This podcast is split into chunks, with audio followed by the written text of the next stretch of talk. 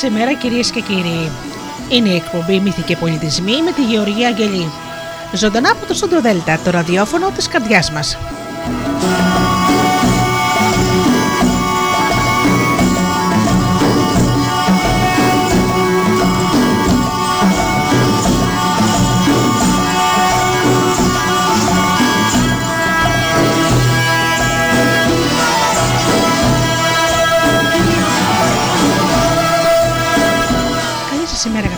Αγαπημένοι μου φίλοι και πάλι μαζί σήμερα ξεκινώντας ένα ταξίδι στον κόσμο των μύθων και των παραμύθιών. Σήμερα θα πούμε παραμύθια από τη Σερβία. Πρώτα όμως να σας καλημερίσω όλους εσάς φίλοι που πληκτρολογείτε www.studiodelta.gr και βρίσκεστε εδώ μαζί μας στη σελίδα του σταθμού καλημερίσω και τους φίλους που μας ακούν από τις μουσικές συχνότητες τις οποίες φιλοξενούμαστε όπως είναι το Live24. Να καλημερίσω και τους φίλους που μας ακούν από κινητά και tablets. Φυσικά την καλημέρα μου στους συνεργάτες μου, τον Τζίμι, την Αφροδίτη και την Ωρα. Σερβική μουσική λοιπόν. Σήμερα ξεκινάμε με μουσική και αμέσως μετά με τα παραμύθια μας.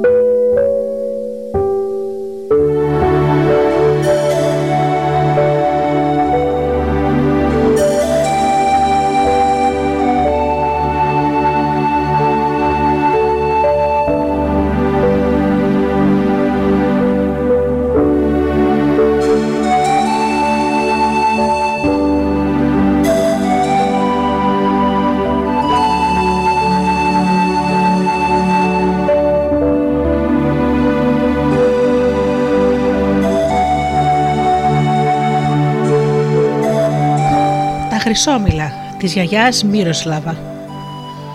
Δάγκωσε την, την εικόνα του χρυσού μήλου πριν κοιμηθείς. Αλμυρός ο ωκεανός ψιθυρίζει στην κάμερα. Την ασπρισμένη με νοσταλγίες. Ξανοίγεται για ταξίδια. Πάντοτε καινούρια ακίνητα ξεκινήματα. Άκου. Η αγγελική ψαλμή των σκύλων που στην αδέσποτη γειτονιά μας τριγυρίζουν. Ακολουθούν τα παγόνια. Σαν πλαγιαστό λάμδα.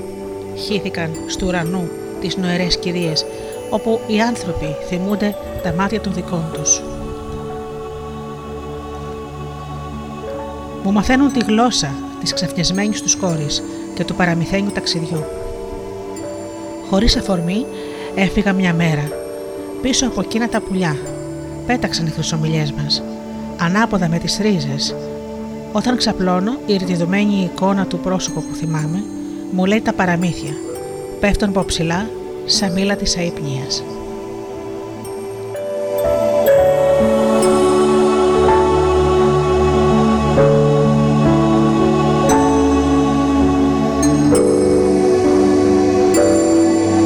Η παράξενη τρίγα Ήταν κάποτε ένας άνθρωπος θεόφτωχος που είχε πολλά παιδιά. Ό,τι και αν έκανε δεν μπορούσε να τα θρέψει. Φορές φορές του ερχόταν να τα σκοτώσει για να μην τα βλέπει να κλαίνε και να πεθαίνουν της πείνας. Μα προλάβαινε η γυναίκα του και τον σταμάταγε. Μια νύχτα είδε στον ύπνο του ένα παιδί και του είπε: Κακομίρι μου, βλέπω πως πας να κολλάσεις την ψυχή σου και να σφάξεις τα καημένα τα παιδιά σου. Ξέρω τη συμφορά σου, γι' αυτό άμα ξυπνήσεις θα βρεις κάτω από το προσκεφάλι σου ένα καθρέφτη και δύο μαντίλε, μια άλκη και μια ξουμπλιαστή. Πάρε τις μαντίλε και τον καθρέφτη κρυφτά, κρυφά, μη σε δει άνθρωπο μάτι και μην πεις τίποτα σε κανέναν. Σύρια εκείνο το βουνό και εκεί θα βρεις ένα ποτάμι τράβα πλάι στην αριστερή όχθη, όσα με να φτάσεις στην πηγή του. Εκεί θα βρεις μια κόρη φωτεινή σαν τον ήλιο, με μαλλιά που πέφτουν σαν χέρι, σαν με τη μέση της και γυμνή όπως τη γέννηση η μάνα της. Πρόσεξε, μη σε τυλίξει με τα μαλλιά της και σε δαγκώσεις σαν φαρμακεροφύρι και λέξη μην πεις, γιατί αν της μιλήσεις θα σε μαγέψει και θα σε κάνει ψάρι ή κάτι άλλο και θα σε καταπιεί. Αν σου πει να τη ξεψηρίσει το κεφάλι, ψήρισέ την και ψάξει να βρεις στα μαλλιά της μια τρίχα κόκκινη σαν το αίμα. Σαν τη βρεις, τράβηξέ την και τρέχα όσο πιο γρήγορα μπορείς.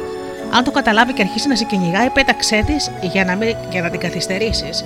Πρώτα την κινητή μαντήλα και μετά την άλικη και τέλος τον καθρέφτη. Εκείνη την κατακόκκινη τρίχα να την πουλήσεις μετά σε κάποιον πλούσιο άνθρωπο. Μα το νου σου, μη σε κοροϊδέψουν, γιατί η τρίχα αυτή αξίζει πλούτη αμέτρητα. Έτσι θα πλουτίσεις και θα έχεις να μεγαλώσεις τα παιδιά σου. Σε ξύπνησε ο φτωχός, θα βρήκε στα αλήθεια όλα κάτω από το προσκεφάλι του. Και κατά πώ του είχε πει το παιδί στον γερό του, κίνησε να φύγει χωρίς να επιμιλιά σε κανέναν, ούτε να φανερώσει που πάει. Βρήκε το βουνό και το ποτάμι και όχθη την όχθη ζύγωσε την πηγή. Κοίταξε ένα γύρο και τα μάτια του γούρλωσαν όταν είδε την κόρη να κάθεται πάνω στο νερό και να κρατάει στην ποδιά της ένα τελάρο καμωμένο από τόξα και βέλη. Το τελάρο το σκέπαζε πανί υφασμένο από τις κοτσίδες των παλικαριών. Η κόρη το χρυσοκεντούσε με βελονιές από ηλιαχτίδες και όχι από κλωστή. Γονάτισε μπρος και εκείνη σηκώθηκε, τον σίμωσε και τον ρώτησε.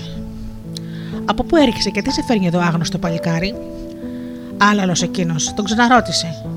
Ποιος είσαι και τι γυρεύεις, πες μου. Ο άνθρωπος έμεινε βουβός σαν να ήταν από πέτρα και με τα χέρια της έκανε νόημα πως ήταν μουγκός και πως ζητούσε βοήθεια. Του είπε τότε να καθίσει στα γόνατά της και έσκυψε το κεφάλι της να την ψηρίσει. Ο φτωχός μόνο αυτό περίμενε. Μπέρδευε και ξεμπέρδευε τα μαλλιά της, τάγα πω την ψήριζε, και με την ψυχή στα δόντια βρήκε εκείνη την τρίχα που ήταν κα, κατακόκκινη σαν το αίμα. Την ξεχώρισε, την τράβηξε δυνατά και αμέσως την άχτηκε από τα γόνατα και άρχισε να τρέχει με όλη του τη δύναμη. Η κόρη μάντεψε αμέσως τι είχες σκαρώσει και ξεχύθηκε στο κατόπι του. Εκεί που θα τον έπιανε, της έριξε χάμω την ξοπλιστή μαντίλα και αυτή έσκυψε να την πάρει. Όσο να τη δει, από την καλιά και από την ανάποδη, για να σιγουρευτεί από την παράξενη μελονιά πως ήταν η σωστή, ο άνθρωπος, τρομαγμένος, ξεμάκρυνε. Η κόρη έβαλε τη μαντίλα στο κεφάλι της και άρχισε πάλι να τρέχει ολόισε κατά πάνω του χωρίς να νοιάζεται που πατάει. Και πάλι θα τον έφτανε αν δεν της πετούσε την άλλη και μαντίλα να την καθυστερήσει. Όσο την κοιτούσε σαστισμένη, εκείνος κάπως ξεμάκρυνε. Τώρα η κόρη εχολώθη Πέταξε τις μαντήλες και ρίχτηκε με μανία στο κατόπιτο. Σαν την άκουσε να βρυχέται σημάς στα αυτή του, της πέταξε και το καθρέφτη. Η κόρη τον μάζεψε από κάτω τρέχοντας χωρίς να χάσει καιρό. Και εκεί που θα τον έπιανε, κοιτάχτηκε στον καθρέφτη και νόμιζε πως έβλεπε μια άλλη που της έμοιαζε. Σαστισμένη απόμενα να χάσει και την εικόνα. Έτσι ο άνθρωπος ξεμάκρυνε πολύ και έσωσε το κεφάλι του. Χαρούμενος που σώθηκε, έφερε την τρίχα στο σπίτι του, την έδειξε στη γυναίκα του και της διηγήθηκε το όνειρό του. Μα η γυναίκα του άρχισε να γελάει και να τον κοροϊδεύει. Σηκώθηκε να μην ακούει άλλο και πήγε στην πόλη να πουλήσει την τρίχα. Μαζεύτηκε γύρω του κόσμος και κοσμάκες, έμποροι και πραγματευτάδες. Κάποιος του δίνει ένα παρά και κάποιος του δίνει δύο και τρεις. Και έτσι όλο και πιο πολλά του δίνανε, μέχρι που φτάσαν στα 100 χρυσά γρόσια. Τότε ζήγωσε ο ίδιος ο Βασιλιάς και είπε στον άνθρωπο με την τρίχα πως την αγοράζει για χίλια γρόσα, και αυτός του την πούλησε χωρίς άλλη κουβέντα. Τι να ήταν τάχα και η ανεκτήμητη τρίχα; Ο Βασιλιάς την ξεφλούντισε με πολύ μεγάλη προσοχή από τη ρίζα της μέχρι την άκρη. Την ξετύλιξε και βρήκε πάνω της ιστορημένα με ψηλή γραφή όλα τα πιο σημαντικά πράγματα που έγιναν στα πιο παλιά χρόνια από καταβολής κόσμου. Έτσι ο φτωχός που πλούτησε και έζησε με τη γυναίκα του και τα παιδιά του. Και εκείνο το παιδί που το είδε στον ύπνο του ήταν άγγελος Θεόστατος που τον βοήθησε τον κακομίρι και αποκάλυψε τα μυστικά του κόσμου που ήταν ανήκουστα μέχρι τότε.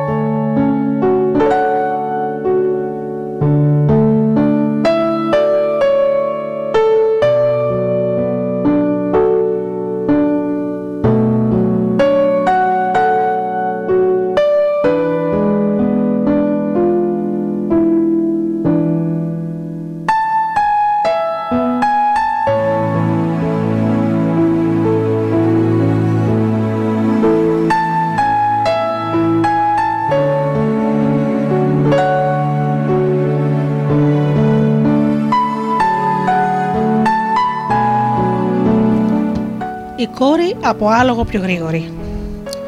Ήταν και δεν ήταν κόρη. Δεν τη γέννησαν πατέρα και μάνα, μα τη μίλεψαν οι νεράιδες των δέντρων από άλλο το χιόνι, που μάζεψαν στα ψηλά βουνά και στις ανήλιε χαράδρε. Την έπλασαν. Το ελιά ο ήλιος την εφώτισε. Τη ζωή ο άνεμος την σφίσηξε μέσα της. Η δροσερή πάχλη την εμπίζαξε.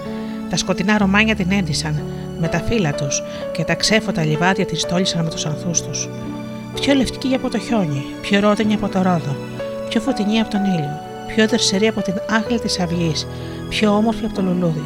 Τέτοια ήταν.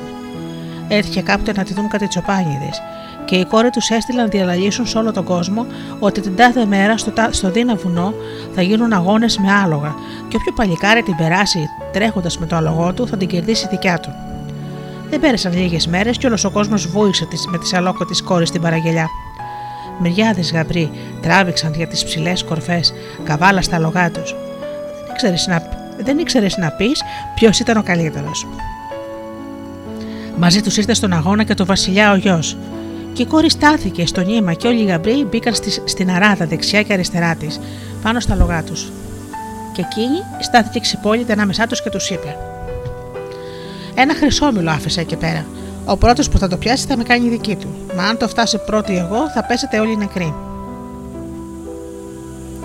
Οι καβαλαρέοι κοιτάχτηκαν μεταξύ τους και στέναξαν όλοι από μέσα τους. Αχ, και να την κέρδιζα εγώ. Ξυπόλυτη η κόρη δεν θα ήταν μακριά, σκέφτηκαν, άρα κάποιος από αυτούς θα, θα τον βόθει γιατί είχε σήμερα και ο Θεός. Και έτσι με το που χτύπησε η κόρη της παλάμες της, την άχτηκαν όλοι τους σαν Μα κάπου στη μέση της διαδρομής, μα το Θεό, είδαν την κόρη που ξεμάκρανε πολύ. Πετούσε με φτερά που έβγαλε κάτω από τις μασχάλες της. Οι καβαλαρέοι άρχισαν τις άγρε κατηγόριες μεταξύ τους που πίστεψαν πως έτσι εύκολα θα την νικούσαν. Αλίπητα μαστίγωναν τώρα τα λογά τους. Τα σπυρούνιζαν άγρια για να φτάσουν την κόρη. Και σαν τους ένιωσε να μανιάζουν σημά της, τράβηξε μια τρίχα από το κεφάλι της και τους την πέταξε. Ένα πυκνό και σκοτεινό δάσος φούντουσε τότε, και οι γαμπροί δεν ήξεραν πού θα έρχονταν και πού θα τραβούσαν. Σαν βρήκαν τον δρόμο και βγήκαν από το δάσος, βλέπουν την κόρη που είχε ξεμακρύνει μπροστά τους. Δώσ' με το καμιτσίκι, δώσ' με το σπιρούνι, αγκομαχώντας την εφτάσανε. Και σαν είδε τα σκούρα η κόρη δάκρυσε και από τα μάτια της ξεχύθηκαν αμέσως ορμητικά ποτάμια που κόντεψαν να πνίξουν όλους τους γαμπρούς. Μόνο το Βασιλόπουλο κάλπασε από κοντά και τη ζήγωσε, Μας αν κατάλαβε ότι δεν μπορεί να τη φτάσει, την νικέτεψε τρεις φορές το όνομα του Θεού. Και αυτή πέτρωσε στον τόπο. Έτσι την άδαξε και την έδιζε πίσω στο λογό του να τη σύρει σπίτι του. Περνώντας μέσα από τα νερά, που τώρα αποτραβιόταν, βρέθηκε μπρος ένα ψηλό βουνό. Αν δεν το πέρναγε, σπίτι του δεν γυρνούσε. Και σαν βρέθηκε στην πιο ψηλή κορυφή, γύρισε να δει την κόρη που τραβολογούσε. Μα εκείνη ήταν άφαντη.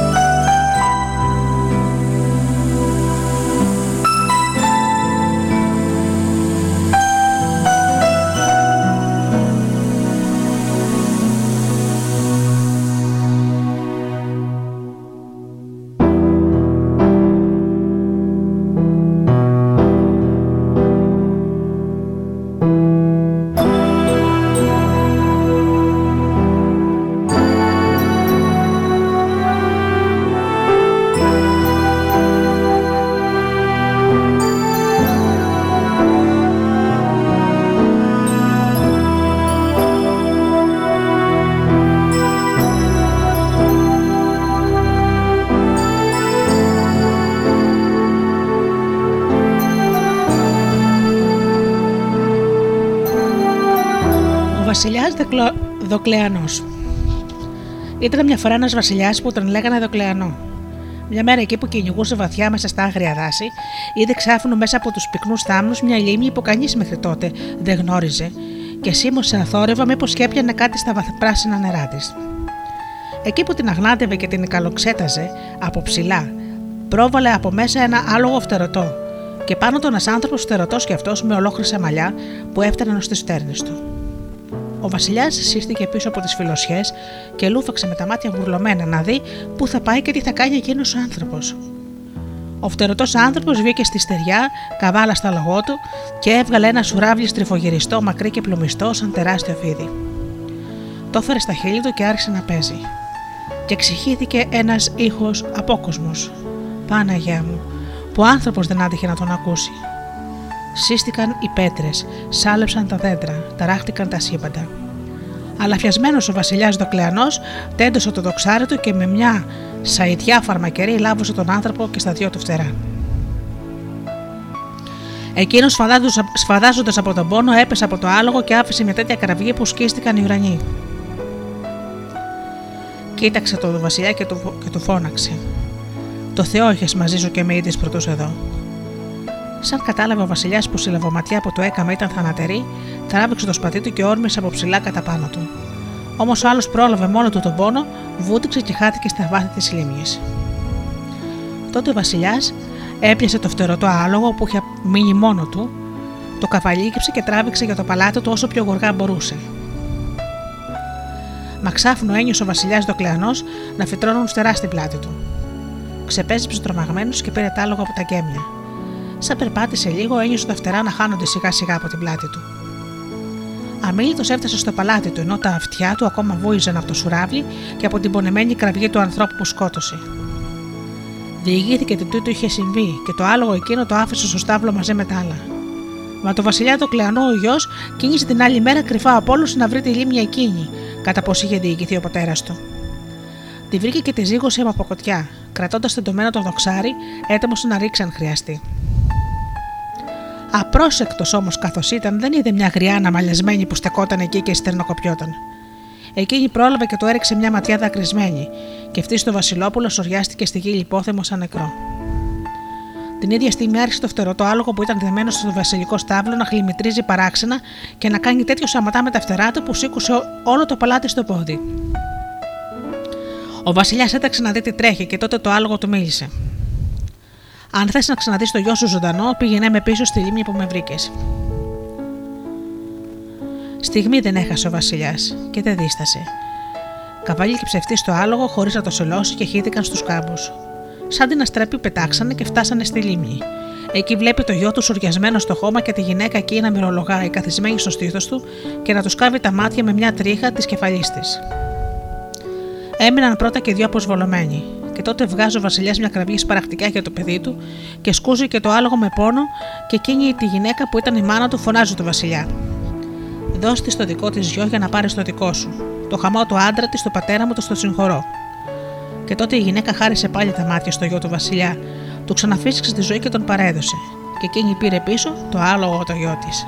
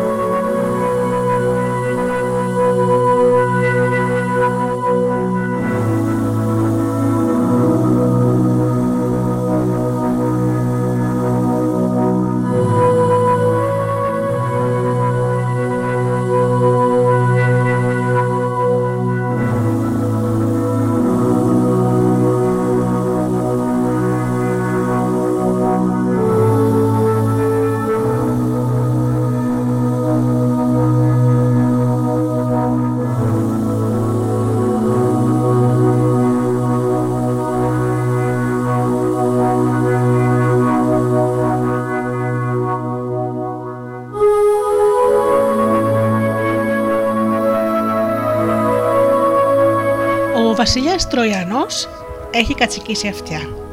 Ήταν μια φορά ένας βασιλιάς που τον λέγανε Τροϊανό. Και είχε κατσικίσει αυτιά. Κάθε πρωί φώναζε έναν από τους μπαρμπέριδες της πολιτείας να τον εξηρίσει. Αλλά από αυτούς που πήγαιναν, κανείς δεν γύριζε πίσω, γιατί με το που τελείωναν το ξύρισμα, τους ρώταγε ο Βασιλιάς μην ήταν τίποτα παράξενο και του, και του έλεγαν: Βασιλιά μου, έχεις κατσι, κατσικίσει αυτιά. Αποκρινόταν αυτή και τότε τους έπαιρνε το κεφάλι. Μια μέρα ήρθε η σειρά του μια μπαρμπέρι που από το φόβο του έκανε τάχα πως αρρώστησε και έστειλε τον παραγιό του.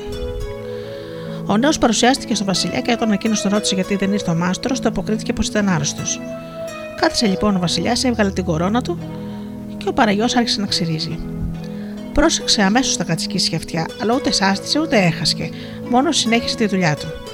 Σαν τελείωσε, τον ρώτησε ο Τροϊανό μην είδε τίποτα παράξενο, και αυτός το αποκρίθηκε πως όχι, τίποτα δεν είδε. Ο Βασιλιάς του μέτρησε 20 δουκάτα και του παρήγγειλε να έρχεται από εδώ και πέρα κάθε πρωί να τον εξηρίζει αυτός. Σαν γύρισε στον Μπαρμπάρικο, τον ρώτησε ο Μάστορας πώς ήταν, πώς ήταν στο Βασιλιά. Καλά, αποκρίθηκε το παιδί και του έδειξε τα δουκάτα. Και το είπε πως ο Βασιλιάς θέλει να τον ξυρίζει πια μονάχα αυτός κάθε πρωί. Αλλά για τα κατσικίσια αυτιά του Βασιλιά μιλιά. Από εκείνη τη μέρα πήγαινε κάθε πρωί στο Βασιλιά ο Παραγιός για ξύρισμα και έπαιρνε κάθε φορά 20 δουκάτα.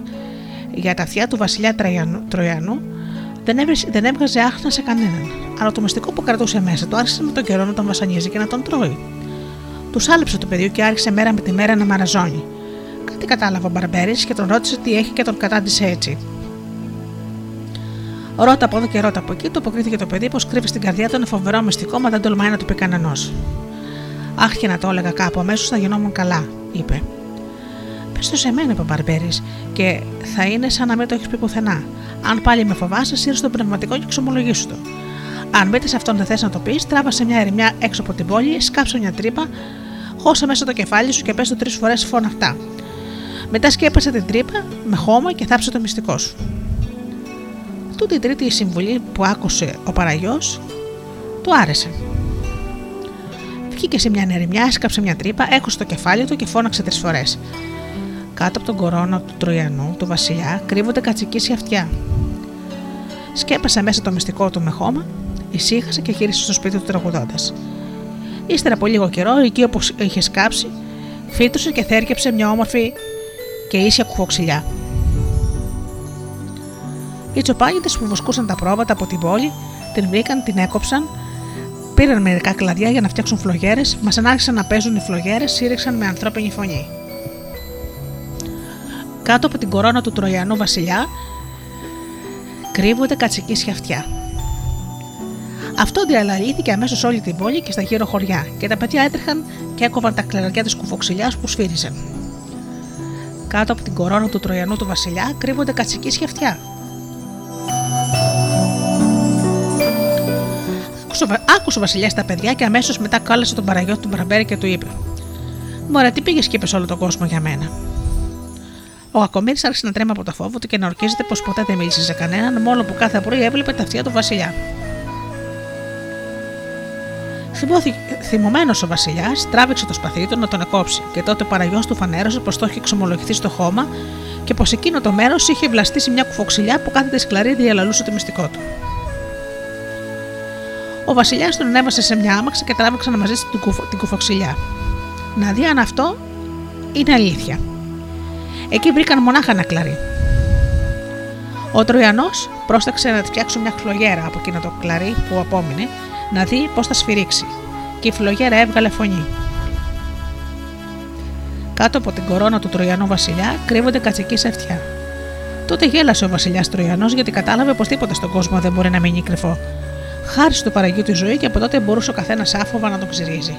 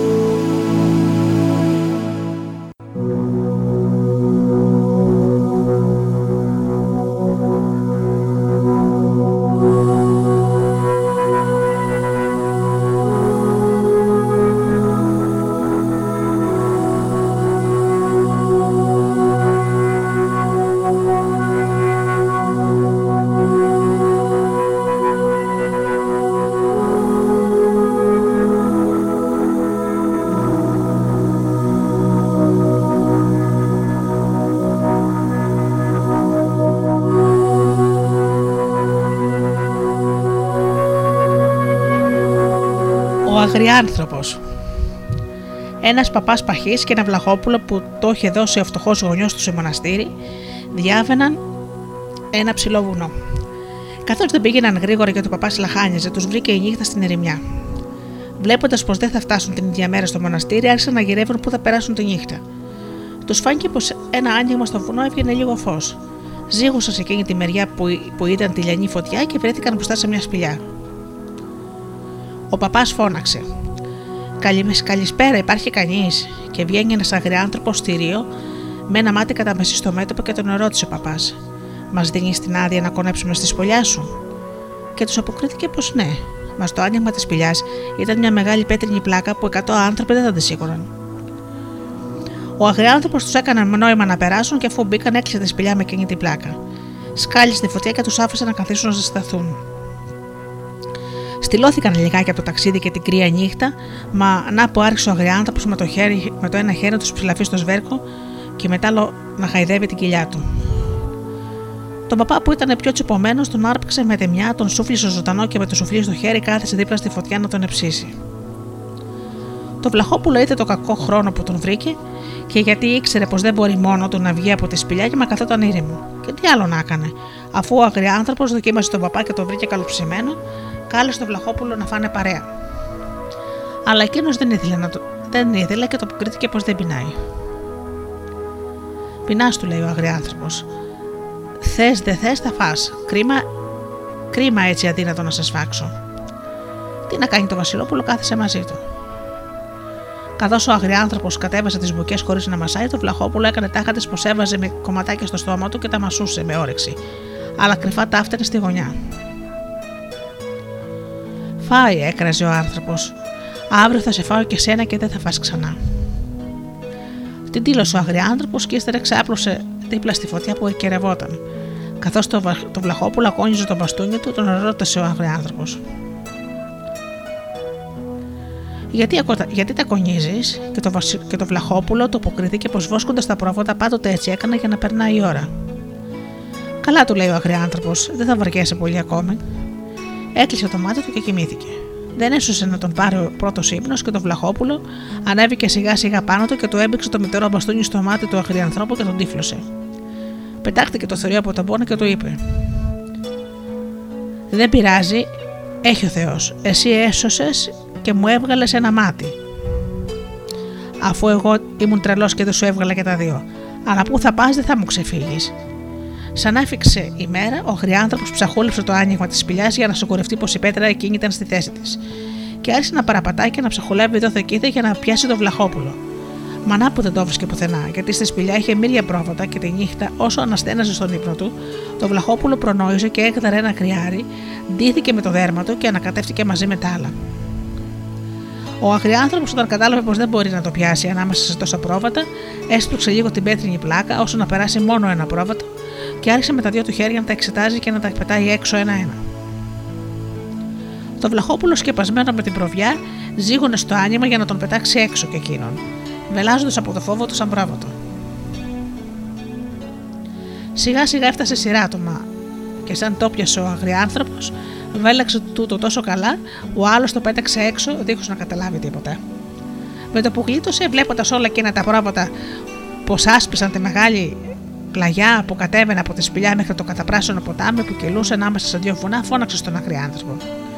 Μη με γυρεύεις άδικα, με πέταξες ήδη έξω και σώζω τα πρόβατά σου από ένα τυφλό τζεπάνι. Τότε ο χρειάνθρωπο άνοιξε ολόκληρη τη σπηλιά και όταν βγήκαν και τα υπόλοιπα πρόβατα, το άπλωσε τον μπαστούνι του λέγοντας: Αφού με γέλασες, πάρτα όλα. Να πάρε και τούτο το, το μπαστούνι, γιατί αλλιώς κανένα πρόβατο δεν θα σε ακολουθήσει. Το βλαχόπουλο όμως δεν ήξερε πως εκείνο το μπαστούνι ήταν νεραϊδένιο και με το που άγγιξε την άκρη του έγκυσε πως κόλλησε το δάχτυλό του.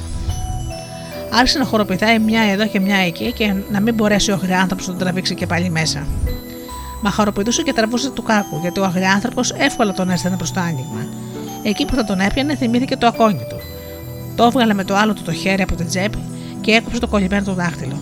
Και παρόλο τον, τον πόνο, άρχισε να μαζεύει τα πρόβατα και να περιπέσει τον αγριάνθρωπο.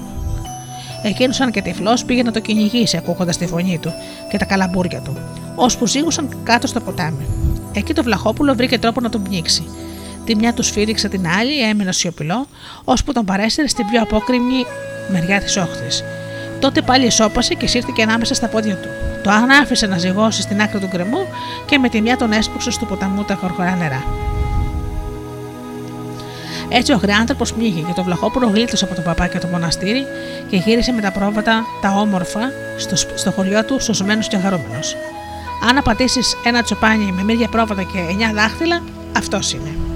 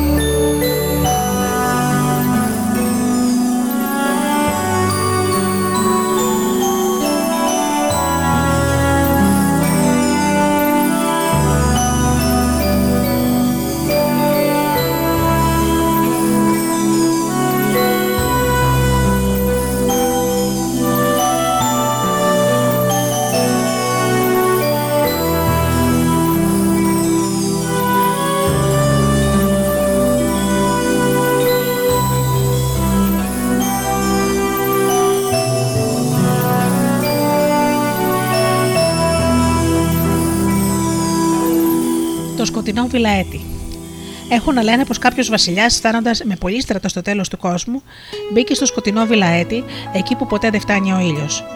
Επειδή φοβήθηκαν να μην χαθούν και δεν μπορέσουν να γυρίσουν πίσω, άφησαν τα πουλάρια εκεί που άρχισε να τους σκεπάζει το βαθύ σκοτάδι, ώστε οι φοράδες να τους οδηγήσουν και πάλι στο φως. Καθώς βάδεζαν στο σκοτεινό βιλαέτη, ένιωθαν κάτω από τις πατούσες τους κάτι μικρά βοτσάλα, και τότε ακούστηκε μια φωνή που έλεγε: Όποιος πάρει μαζί του από αυτά τα βότσαλα θα μετανιώσει και όποιος δεν τα πάρει πάλι θα μετανιώσει. Μερικοί σκέφτηκαν, αφού θα, τα θα μετανιώσω, γιατί να τα κοβαλήσω. Άλλοι είπαν, Α πάρω μαζί μου ένα, αφού έτσι κι αλλιώς θα μετανιώσω. Όταν οι φοράδες τους γύρισαν πίσω στον κόσμο, κατάλαβαν πως εκείνα τα βότσαλα ήταν πετράδια, πολύτιμα. Αυτοί που δεν πήραν κανένα μετάνιωσαν. Οι άλλοι που πήραν μόνο ένα, πάλι μετάνιωσαν γιατί δεν πήραν πιο πολλά.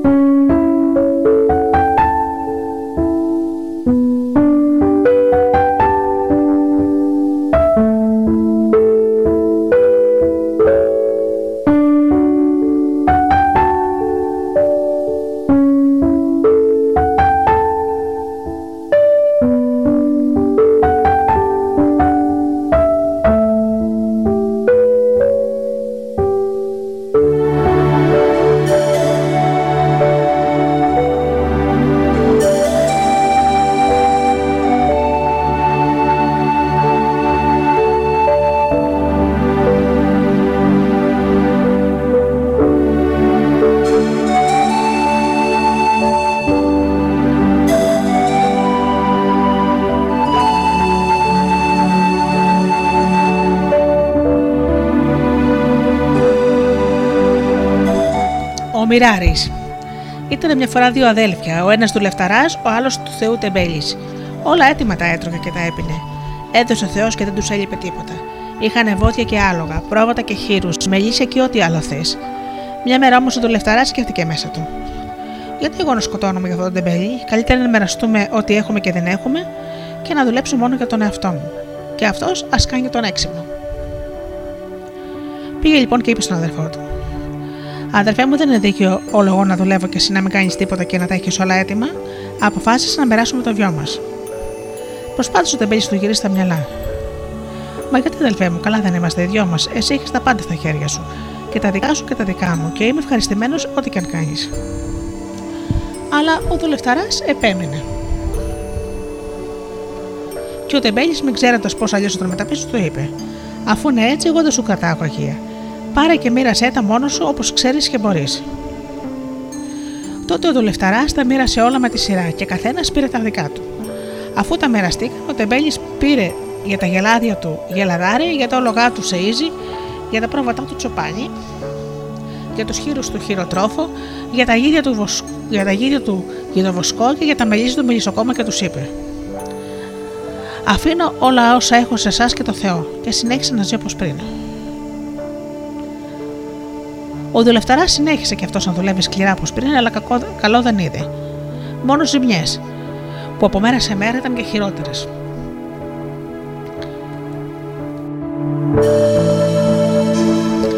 Ώσπου έγινε τόσο φτωχός που ούτε και παπούτσια δεν είχε, δεν είχε και περπατούσε ξυπόλυτος. Και τότε είπε στον αδερφό του: Θα πάω στον αδερφό μου να δω πώς είναι αυτός. Εκεί που πήγε, πάτησε σε ένα λιβάδι ένα μεγάλο κοπάδι πρόβατα χωρίς τσοπάνι. Το έβοσκε μια πανέμορφη κόρη που έγινε χρυσό νήμα. Τη χαιρέτησε και τη ρώτησε ποιανού είναι τα πρόβατα και αυτό του αποκρίθηκε. Εκείνου που είμαι εγώ, εκείνου είναι και τα πρόβατα. Και ο άλλος του ξαναρώτησε: Και ποιανού είσαι εσύ; Και η κόρη του αποκρίθηκε: Είμαι το αδελφού σου η τύχη. Και ο άτυχος θύμωσε και τη ρώτησε: Η δική μου τύχη που είναι; Και η κόρη του απάντησε: Μακριά, πολύ μακριά. Μπορώ να την ευρώ, τη ρώτησε και αυτή του είπε: Μπορείς, πώς δεν μπορείς, ψάξτε. Σαν άκουσε όλα αυτά και είδε τα πράγματα του αδερφού του, είναι τόσο καλά που καλύτερα δεν μπορούσε να είναι, ούτε καν πήγε να δει τα υπόλοιπα και τράβηξε ολόισε σε αυτόν. Μόλις τον γνώρισε ο αδερφός, τον λυπήθηκε και άρχισε να κλαίει που είχε τόσο καιρό να τον δει, και βλέποντάς τον γυμνό και ξυπόλυτο, αμέσως του έδωσε τσαρούχια και λεφτά. Αφού τον κράτησε και τον περιπήρηκε για κάμποσε μέρες, του πρότεινε να μείνουν ξανά μαζί. Αλλά ο άτυχο του ζήτησε να τον με λίγο ψωμί και πήρε και ένα μπαστούνι και κίνησε να κοσμοταξιδέψει για να βρει την τύχη του. Ταξιδεύοντας,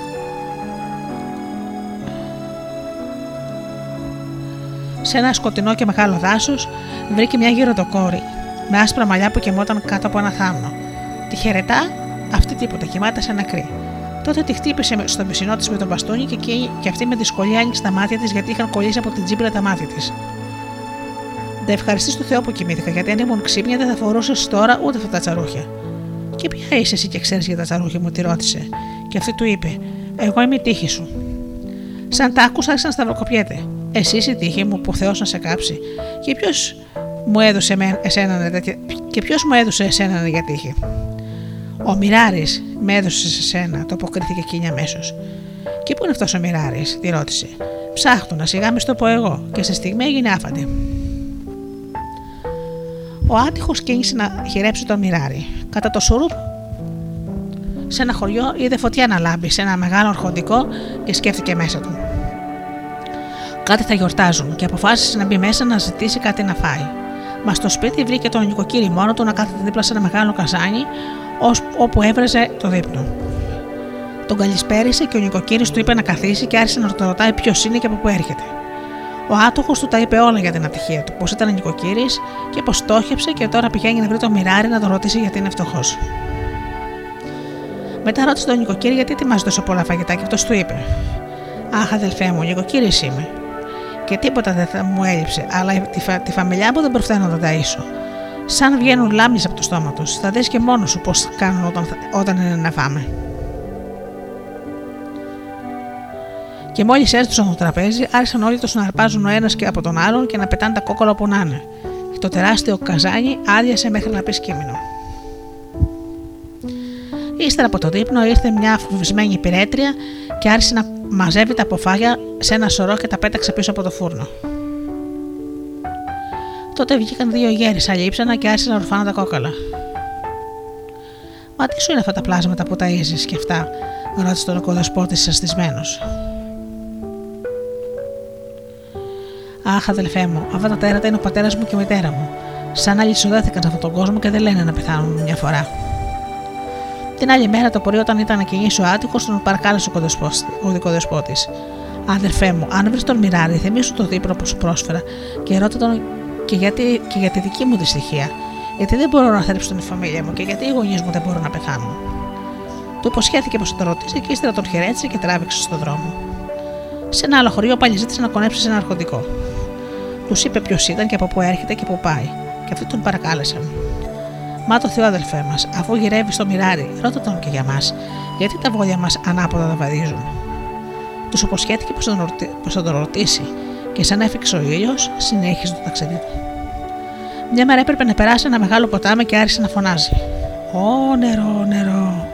Πήγαινε με στην άλλη όχθη. Και το ποτάμι το ρώτησε για που το έβαλε, γιατί πέρα από αυτό βρίσκεται το τέλος του κόσμου. Και σαν το αποκρίθηκε πως γυρεύει το μοιράρι, τον επέρασε και του είπε: Άνθρωπε μου, αφού πας στο μοιράρι, για ρώτα τον και για μένα, ναι, γιατί δεν έχω ζωή μέσα μου, ούτε φύκη, ούτε ψάρι. Και ο κομμένο του το αποσχέθηκε. Τράβηξε πέρα για πέρα και ζήγουσε τους πρόποντε ενός θεόρατου βουνού. Άρχισε να σκαφαλώνει. Μέρε δεν έβλεπε μήτε πουλί, μήτε δέντρο, όταν απάντησε ένα γέρο ερημίδι. Τον χαιρέτησε και τον ρώτησε αν ξέρει για το μοιράρι. Ο γεροερημίτη του είπε: Σκαρφάλωνα ολοίσια όσα να φτάσει στην κορυφή και θα βρεις το παλάτι του. Σαν βρεθεί ο μπρόστο, μην βγάλεις μιλιά. Μόνο κάνε το σου κάνει και αυτό, ό,τι κάνει και αυτός, μέχρι να σε ρωτήσει ο ίδιος γιατί τον γυρεύεις. Ο άνθρωπος ευχαρίστησε τον γέρο Ρεμίτη και άρχισε να ανεβαίνει το βουνό στην κορυφή. Όταν ανέβηκε ψηλά, την άδεια. Το παλάτι ήταν ολόκληρο βασίλειο. Αμέτρητοι πυρέτες και πυρέτρε, όλοι τους έτρεχαν πέρα δόθε, και μόνο ο Μιράρη καθόταν στο στρωμένο τραπέζι και γεμόταν το δίπλο του. Θυμήθηκε ο άνθρωπος που του μήνυσε ο γέρο Ρεμίτη και κάθεται και αυτός στο τραπέζι σιωπηλός και άρχισε να τρώει. Ύστερα από το δείπνο, που ο Μιράρη πήγε για ύπνο, πήγε και αυτός. Κατά τα μεσάνυχτα ακούστηκε μια τρομερή φωνή από το σκοτάδι που σιώταν η γη. Ω Μιράρι, Μιράρι, γεννήθηκαν σήμερα τόσες και τόσες ψυχές, και δώσε τους ό,τι θες.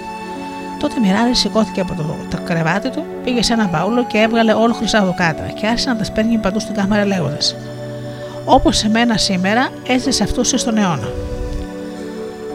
Το πρωί, σαν έφεξε η μέρα, πουθενά εκείνο το λάμπρο παλάτι ξύπνησαν σε ένα συνηθισμένο αρχοντικό σπίτι. Ένας όμως δεν έλειπε τίποτε. Το βράδυ κάθισε ο Μιράρη να διπνήσει και κάθισε μαζί του και ο Άμυρος χωρίς να πούν λέξη. Ύστερα από το δείπνο πήγαν πάλι για ύπνο. Κατά τα μεσάνυχτα σύστηκε πάλι η γη και ακούστηκε μια τρομερή φωνή. Ω Μιράρη, Μιράρη, γεννήθηκαν σήμερα τόσες και τόσες ψυχές. Δώσε τους ό,τι θες.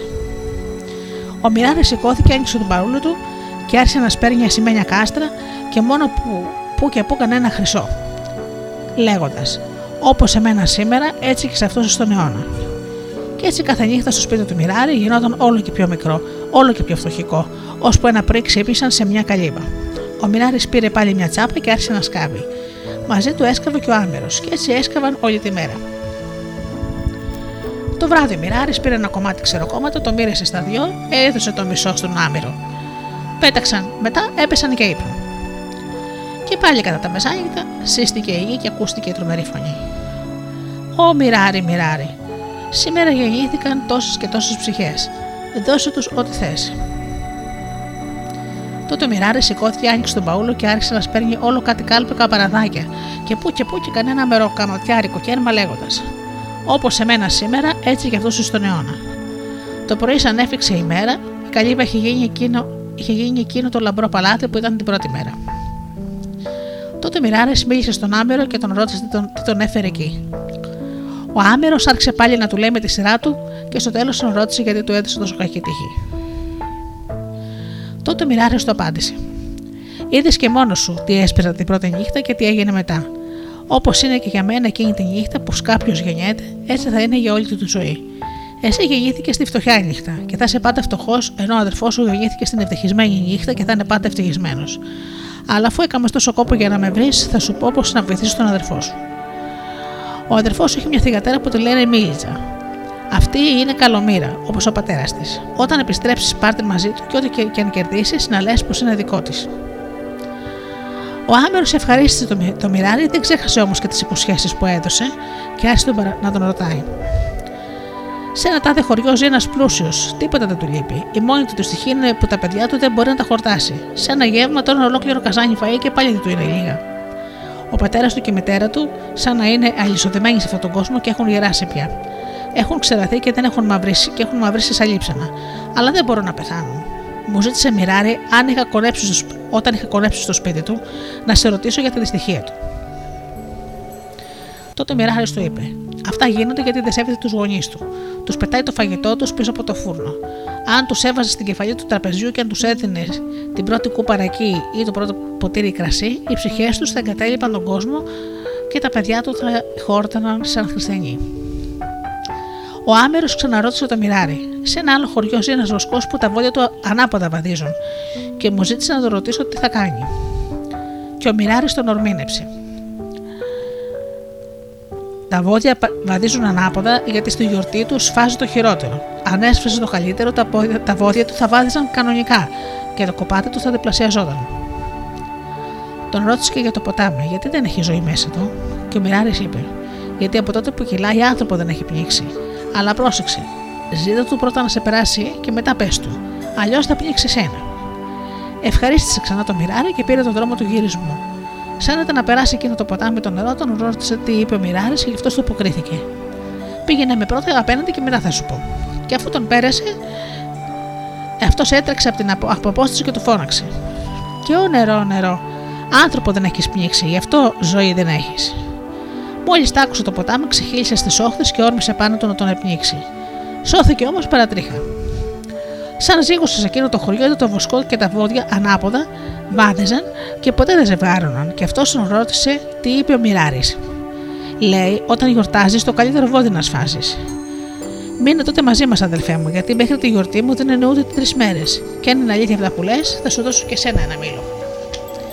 Και έτσι ο Άμερος έμενε και τη μέρα της γιορτής του έσφασαν τον καλύτερο νέο τάβρο και από εκείνη τη στιγμή άρχισαν τα βόδια να βαδίζουν κανονικά και να μουγκρίζουν και να ζευγαρώνουν.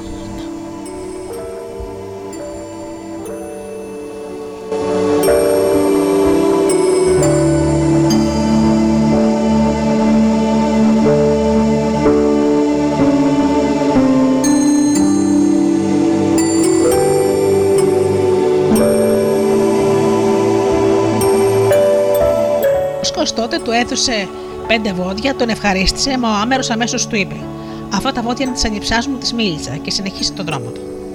Βρήκε και τον άρχοντα του άλλου χωριού και αυτός τον περίμενε και τον ρώτησε, τι λέει ο Μιράρη. Λέει πως δεν σέβεσαι τους γονείς σου και τους πετά το φαΐ πίσω από το φούρνο. Αν τους έστωνε στην κεφαλή του τραπεζιού και τους έδινε την πρώτη κούπα ρακί ή το πρώτο ποτήρι κρασί, θα γαλήνευαν οι ψυχές τους και τα παιδιά σου θα χόρταναν σαν χριστιανοί. Ο Άρχοντας Κάλεσε αμέσως τη γυναίκα του και αυτή έπινε, έλουσε, χτένισε και άλλαξε με ρούχο ολοκένουργια την πεθερά και τον πεθερό της. Το βράδυ τους κάθεσαν στην κεφαλή του τραπεζιού και τους έδειξαν την πρώτη κούπα ρακί και το πρώτο ποτήρι κρασί. Σταυροκοπήθηκαν και άρχισαν να τρώνε. Τα παιδιά του χώρισαν χωρίς να αρπάξουν ο ένας από τον άλλον. Έπαιξαν λίγο και πήγαν για ύπνο. Την άλλη μέρα το πρωί οι παππούδες είχαν πεθάνει στο κρεβάτι τους. Για τον ευχαριστήσει ο έρχοντας του έδωσε δύο βόδια και ο άλλος τράβηξε στο σπίτι του. Σαν έφτασε στην πατρίδα του, οι γνωστοί του άρχισαν να τον ρωτάνε πιανούν τα βόδια, και αυτός τους αποκρινόταν πως ήταν της ανιψιάς του της μιλίτσα. Αμέσως πήγε στον αδερφό του και του ζήτησε να του δώσει τη μιλίτσα για κόρη, και ο αδερφός του την έδωσε. Από τη στιγμή που η μιλίτσα μπήκε στο σπίτι του, απόκτησε πολλά και πάντοτε έλεγε ότι όλα είναι δικά της. Μια μέρα όμως βγήκε, βγήκε στα κοράφια να δει το σιτάρι. Το σιτάρι ήταν όμορφο. Ομορφότερο δεν μπορούσε να είναι. Τον ρώτησε ένας ταξιδιώτης και τον ρώτησε ποιοι τα χωράφια. Ξεχάστηκε και το αποκρίθηκε πως ήταν δικά του. Και τότε στη στιγμή όλα άρχισαν να καίγονται. Ο άμερος έτρεξε τότε πίσω του. Στά, στάσου άνθρωπε, ούτε ένα σπόρο δεν έχω. Όλα είναι τη θηγατέρα μου τη μίλητσα. Μια δυνατή βροχική άρχισε να πέφτει και το σιτάρι αμέσως έσβησε. Έτσι ο Άμερος έζησε ευτυχισμένος με τη Μίλητσα.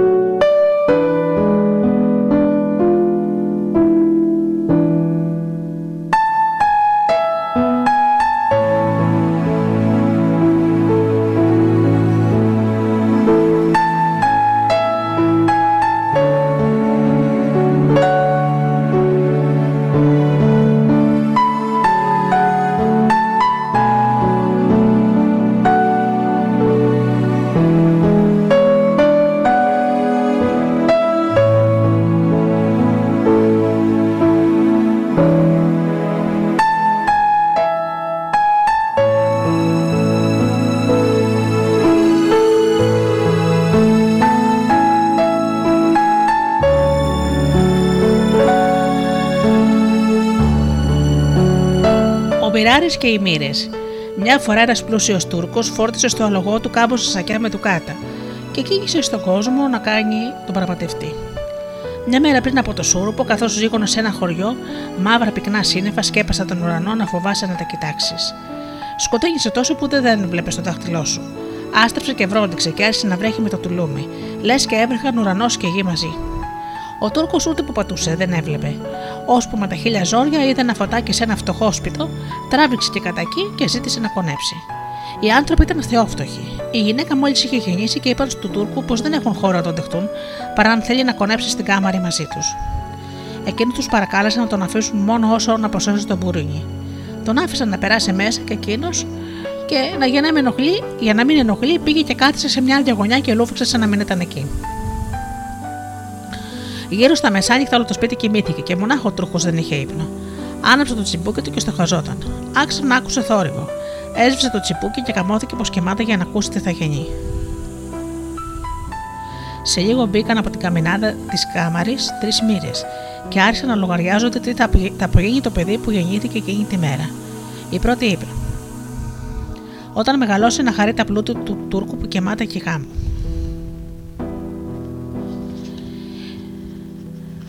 Η δεύτερη είπε: Όχι, να μην γίνει έτσι. Εγώ θέλω να πνιγεί μικρός. Η τρίτη είπε: Όχι, μην έτσι να γίνει. Εγώ θέλω την πρώτη νύχτα του γάμου του να τον εφάει ο λύκος. Αφού δεν μπόρεσε να συμφωνήσουν τι θα γίνει το παιδί, λέει κάλεσε να το μοιράρει. Ω μοιράρι, μοιράρι. Μοίρανα το παιδί που γεννήθηκε τούτη τη νύχτα. Και ο μοιράρη αποκρίθηκε. Τον μοιραίνω. Να χαρεί του Τούρκου τα πλούτη, αλλά να τον εφάει λίγο στα 18 την πρώτη νύχτα του γάμου του. Τότε οι τρεις μέρες συμφώνησαν. Α γεννεί κατά πω μοίρανε ο Μοιράνη, και εξαφανίστηκαν.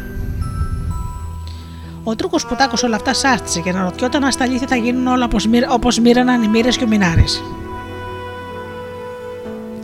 Το λυπήθηκε το καημένο το παιδί που δεν έφταιγε σε τίποτα και έκανε τάμα να με το αφήσει να γεννούν. Το πρωί, σαν όλοι στο σπίτι σηκώθηκαν, τους ευχαρίστησε για τη φιλοξενία και τους που του πρόσφεραν και παρακάλεσε τους γονιούς να γίνει ουρανός του παιδιού σαν έρθει η ώρα να το βαφτίσουν. Οι φτωχοί άνθρωποι χάρηκαν και ύστερα από λίγο καιρό ο Τούρκος κράτησε το παιδί πάνω από την κολυμπήθρα.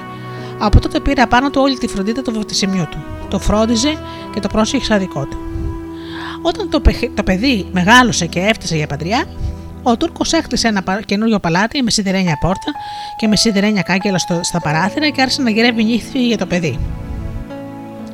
Ήταν πλούσιος ο Τούρκος και αφού δεν είχε δικό του παιδί, στο χαζόταν να τα αφήσει όλα στο βαφτιστήρι. Και καθώ ήταν και όμορφο παιδί, τα είχε όλα καλά, δεν δυσκολεύτηκε ο Τούρκος να του βρει την καλύτερη και ομορφότερη από όλες τις νύφες.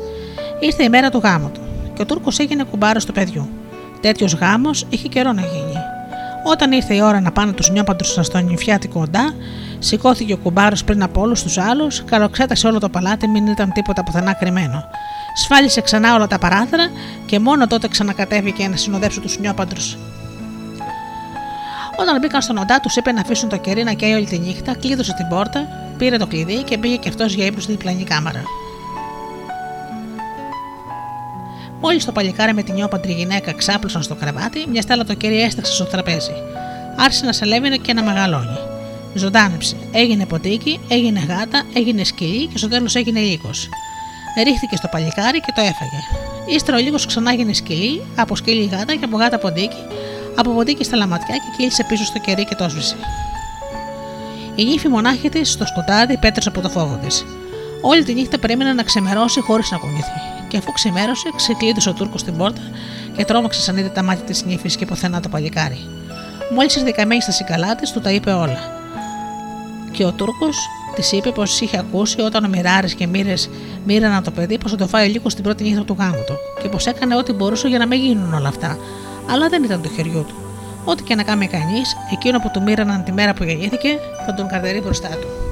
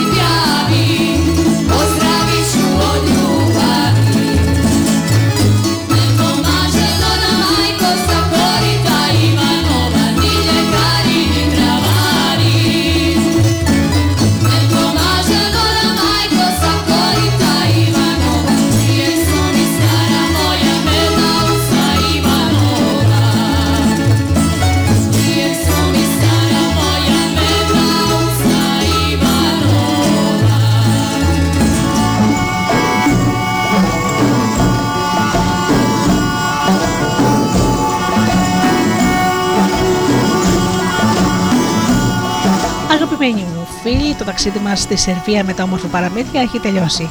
Σας ευχαριστώ θερμά που ήσασταν μαζί μου αυτές τις δύο ώρες. Ανανώνω το ραντεβού μας για το επόμενο Σάββατο στις 10 το πρωί όπως πάντα. Έω δε φίλοι μου, εύχομαι να περνάτε καλά, να είστε καλά και αγαπήστε τον άνθρωπο που βλέπετε κάθε μέρα στον καθρέφτη. Καλό σας απόγευμα.